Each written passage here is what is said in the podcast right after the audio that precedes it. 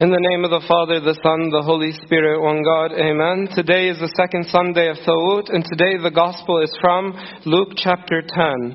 And in the Gospel of today, it is written that a certain lawyer stood up and tested him, saying, Teacher, what shall I do to inherit eternal life? And the Lord asked him back a question and said, what is written in the law? What is your reading of it? What do you understand from the law? And the lawyer answered, You shall love the Lord your God with all your heart, with all your soul, with all your strength, with all your mind, and to love the neighbor as yourself. And the Lord was very pleased with his answer and said, You have answered rightly. Do this and you will live. And today I want to speak about how we can do this and live. And what it means to love the Lord your God with all your heart, with all your soul, with all your strength, with all your mind. But before we get into that, I want to share an, an excerpt from the book uh, called The Way of the Pilgrim. And in this book, The Way of the Pilgrim, I've shared this with many of you, but in this book, the pilgrim, he goes to confess to a priest. And the priest hears his confession. And after the priest hears his confession, he says, Pilgrim, you have no idea how to confess. That was this confession is very shallow confession. And then this priest told him, No, I'll teach you the right way to confess. And he wrote a great like way to confess, and I want to share with you what he wrote. And in the first thing that the priest said is that we should confess, all of us, we should confess, me being the first. He says the first thing that we should confess is that we don't love God. We don't love God. And this priest says why? He says, For if I loved God, then I would constantly be thinking of Him with heartfelt satisfaction. Every thought of God would fill me with joy and delight. On the contrary, I think more and with greater eagerness about worldly things, while thoughts of God present difficulty and dryness. If I loved Him, if I loved God, then my prayerful communion with Him would nourish, delight, and lead me to uninterrupted union with Him. But on the contrary, not only do I not delight in prayer, but I find it difficult to pray and I struggle unwillingly. I am weakened by slothfulness, and I am almost willing to do anything insignificant only to shorten or end my prayer. Does this sound like any of this sounds? And I know I struggle with this. I struggle unwillingly. In useless occupations, I pay no attention to time. But when I'm thinking about God, when I place myself in my presence, every hour seems like a year. When a person loves another, he spends the entire day unceasingly thinking about his beloved, imagining being with him, imagining going on nice dates, and worrying about him. No matter what is, what he is occupied with, the beloved does not leave his thoughts. And in the course of my day, I barely take one hour to immerse myself deeply in meditation about God and to enkindle within myself love for Him. But for 23 hours, with eagerness, I bring fervent sacrifices to the idols of my passion. He says this is the first thing that we should all confess is that we don't love God. I think all of us, we need to make this confession I think all of us, we have this problem. We are not living the way the Lord would like us to live. I hope all of us, we have the opportunity to make this confession before God, before our Father of confession. Because today our Lord, He mentioned two great laws. And these two great laws are what all the law of the prophets hang on these. And the common denominator of these two laws is one word, is Love. Love.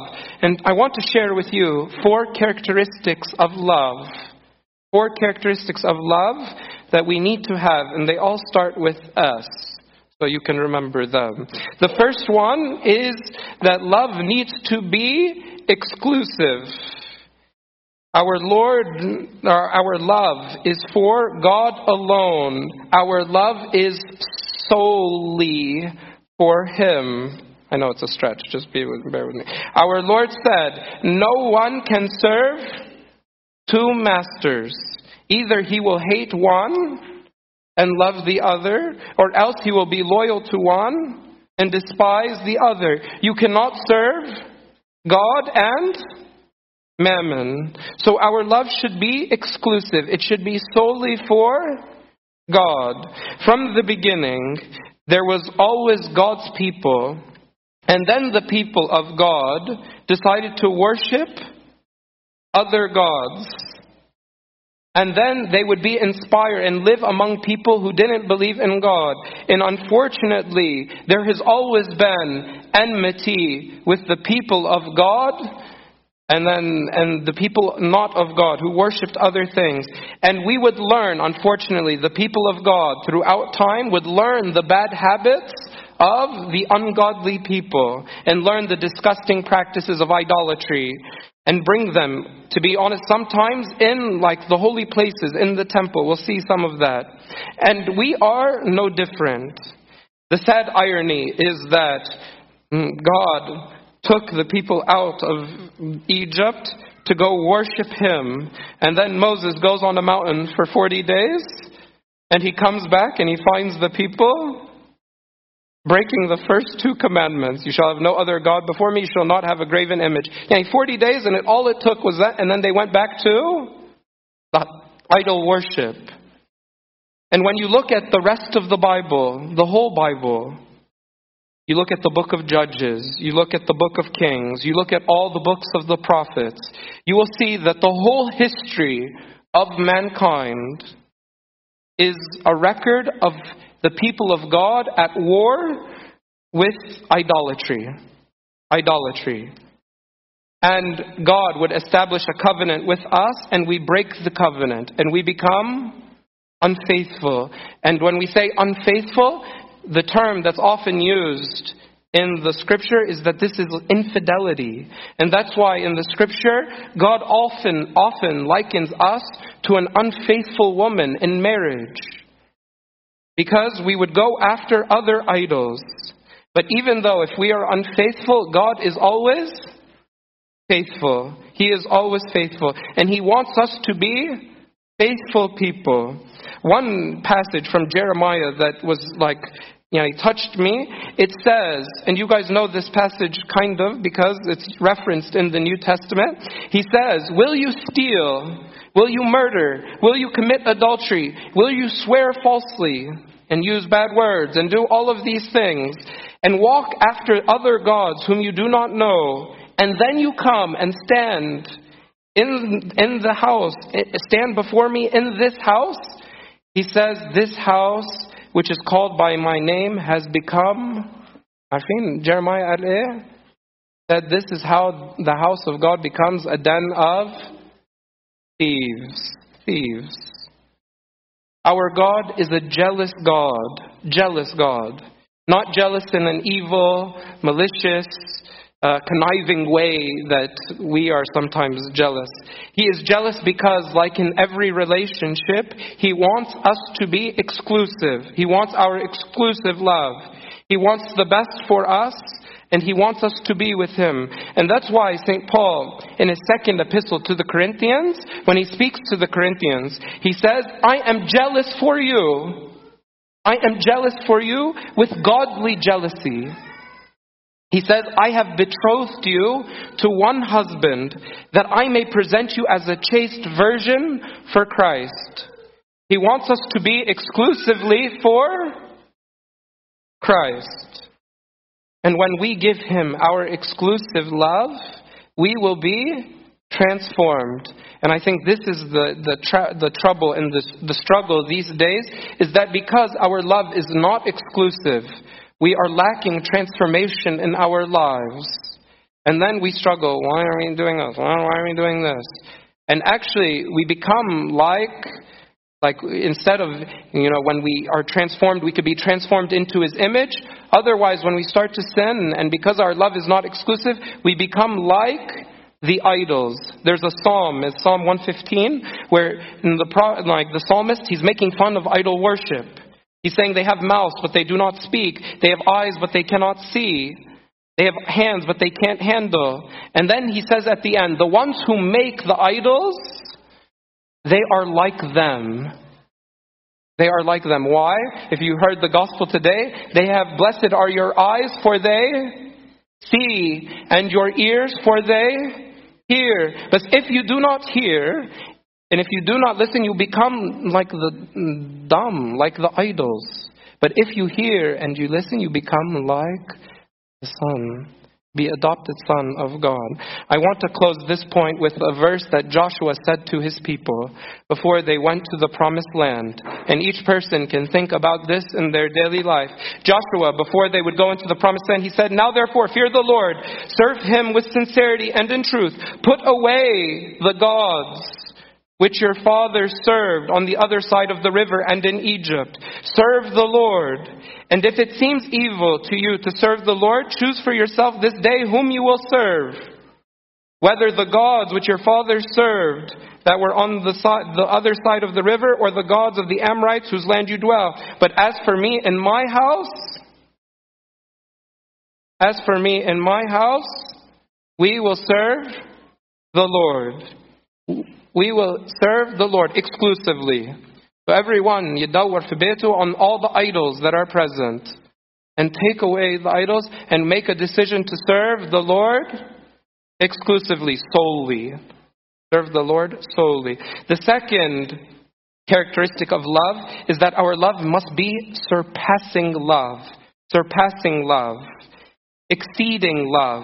Our Lord said in the gospel, He who loves father or mother more than me is not worthy of me. And he who loves son or daughter more than me is not worthy of me. Our love for God should be surpassing all other things. And there is a reason that love for neighbor is number two and love for God is number one. Love for God is number one because no one has done what God has done for us. Yani, St. John Biul in his epistle, we love him because he first loved us. So because he first loved him, first loved us, we should first love him. And we should love him firstly because you can't imagine all the good things God has done for us. Not only did he create us in his image and to his likeness, he took flesh, he redeemed us, he justified us, he died for us, he gave us adoption as sons, he allowed us to be co heirs of the kingdom. And after you see all what God has done for you, you don't put him first in your life? What did anybody else do for you? Any, anybody, even the closest person to do for you, your husband, your, your husband, they don't do anything. Yani, nothing. They don't do that, no, sorry, and wives, يعني كلهم زي بعض. Huh? And that, but مفيش حاجة, no one did anything for, God did everything for us. So we should put Him number one, number one. And that's why Abraham is such a great character in the Bible. Because Abraham realized all that God had done for him. And he put number God number one. And the, the, the amazing thing is, God, Abraham put God number one even before he received any of the good things from God. And after being called by God when he was 75 years old, he waited another 25 years to receive his son, Isaac. And then after maybe another 15 years, God tells him to sacrifice Isaac, like on a hole, right there. To sacrifice Isaac. And Abraham does it. Surpassing love. This is surpassing love. And Hebrews, when St. Paul is writing the book of Hebrews, and he's talking, thinking about this surpassing love of Abraham, he says, By faith, Abraham, when he was tested, concluded that God was able to raise him up even from the dead, from which he also received him in a figurative sense.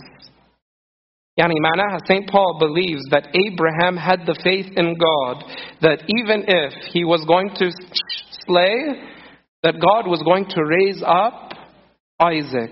This is amazing, surpassing love. Surpassing love. And this gives us an important lesson is that when we put God number one, then this gives life to everyone else around us. Abraham's surpassing love actually gave life to Isaac. Gave life to Isaac. And that's why you love God first. And then, if you love God first, then you will be able to love everybody else. But if you try to love everybody else first, eh, the world does cruel. And this person said this about me, and this person did this, and then this, and then this, and then we get upset, and we get depressed, and then, uh, and then I don't have any love to give. But if my love is coming from God, then I be full of love, and I feel the love of God for me, then I feel like I can give love to, to everyone. Surpassing love. The third characteristic of love is that our love must be a submissive love. Submissive love. Abraham had exclusive love, holy God. He had surpassing love, and he had submissive love. He was obedient. Love is about obedience. Love is about submission. And that's why in the Gospel of John, chapter 14, look at how our Lord Jesus Christ he speaks. He says three verses. Verse 15, John 14. If you love me, keep my commandments. If you love me, keep my commandments. He who has, he who has my commandments and keeps them, it is he who loves me. That's verse 21. Verse 23 If anyone loves me, he will keep my word. The same chapter, over and over and over again. If you love me, what will you do? Keep my command. Because love, that is submissive love. Love is submission. And our Lord Jesus Christ, who is God, for the sake of love, for the sake of love, submitted to the weakness of the flesh. Although he is God, he allowed the divinity to be united with humanity so that our Lord could experience the weakness of the flesh. He submitted to hunger. He submitted to thirst. He submitted to being weary and to being tired. He submitted, the greatest submission is that he submitted to death on the cross. Even our Lord said, No one can take my life from me, but I lay it down of my self. I have power to lay it down, I have power to take it up. But he submitted for the sake of love to death. Love is about submission. Love is about taking the lowest place. And that's why the beautiful thing is on the Covenant Thursday, what did our Lord Jesus Christ do? Wash the feet of the disciples. Love is about submission. Lastly, love is about the fourth characteristic of, of love is that our love must be enduring love. It must be a sustaining love. Sustaining love. It must be a persevering love. And that's why when St. Paul speaks about love in 1 Corinthians chapter 13, he says that love bears all things, it believes all things, it hopes all things, it endures all things. Love that is not enduring is not love. Gold that rusts, this isn't rusting, it's Gold that is rusting is not, hate to break it to you, is not gold. Because gold doesn't rust. So if it's rusting, في شوية iron, في شوية impurity, في حاجات other stuff mixed in there, and that's rusting. And similarly, if our love is not enduring, there must be some impurity in my heart. There must be some lust. There must be some anger. There must be some resentment. There must be some bitterness. Because where there is love, there is forgiveness, there is grace, there is mercy. And because of these things, we can endure. That's why love can be sustained. Love can be sustained. And that's why, if you read the Pauline epistle today, St. Paul, he gives three examples of like what the Christian should be like, and they should be like the soldier. They should be like the athlete, should be like the farmer. What's the common denominator between these three? Is that these people have to endure. All of them have to endure. Love has to endure. We love God with our, all our hearts when we love Him exclusively, solely. We love God with all our soul when we find our satisfaction in Him more than anything else, when our love is surpassing, when our, God, our love for God surpasses all other things. We love God with all our mind when we decide each and every day to obey, to submit to the will of God. We love God with all our strength when we can endure, when we can, when we can have this sustaining love. I came across the account of a, a saint named Saint Habib the Deacon. Saint Habib the Deacon lived in the fourth century. He was martyred by an emperor called Lucianus. And I want to, what's interesting about this account is that this saint account, it was actually discovered very recently. He's a, a Syrian saint, I believe. But what's nice about this account is that in this account, it has all the dialogue between the saint and the, like, and the emperor. So you see how they were interacting. Yani, oftentimes when we read the Synaxar, it just says, oh, they were so tortured, beheaded, and glory be to God forever, amen. But it doesn't tell us what was being like, what, what is being said. And so this account has a lot of the interaction that is in it. And if you see this interaction, you'll see how someone loves God with all of their heart, with all of their soul, with all of their mind, with all of their strength. And just like all of the martyrs of our church, I want to share with you a little piece of it. Hashem Teshufu is they, how much these people loved God. Yeah? So it, the story goes is that there was an edict that you couldn't worship, uh, you couldn't be Christian. Well, he's a deacon in the church, well, he doesn't listen to Kalam Keda, so he's still serving. So word got to the emperor and the governors of the place that he is still preaching and doing his service. And so they decided to arrest his family. And so you'd think this would be like terrified. This, this guy, Saint Habib, he has surpassing love. And so he actually went to the deputy of the governor and said, Hi, my name is Habib. I'm here. Weren't you looking for me? I'm here. And they go, the, the deputy of the governor said, if you are, if you are smart, just go away, go hide. Go hide. He said, The emperor, he's going to forget. He's going to let your family go free, and you'll be fine. And just, hayatak. Saint Habib, what he said, he said, It is not about my family and the inhabitants of my village that I am concerned, but for my own salvation, lest it should be forfeited. So he said, I'm not going anywhere. You can kill me, arrest me, you could kill my. I don't care. I'm here for my salvation. Then the, the deputy was like stunned. What is this guy doing? Took him into custody. Then the emperor came, or the governor came and said, Why have you transgressed and refused to sacrifice to Zeus, whom the emperor worships? And Habib said, Saint Habib said, We are Christians. We do not worship the works of men who are nothing, whose works are also nothing, but we worship we worship God who made man. You see this? He had exclusive love. solely for for God. The governor said, By this very thing you, that you refuse to worship him, you insult the god Zeus. Saint Habib funny. He said, I insulted Zeus? How about the carpenter that was carving the wood into Zeus? I'm sure that hurt your idol more than me not bowing down to him. This enraged the governor, and they started to bring the torture to him. And then the governor said, Let him be stretched out and scourged with whips until there remain not a place in his body which has not been scourged.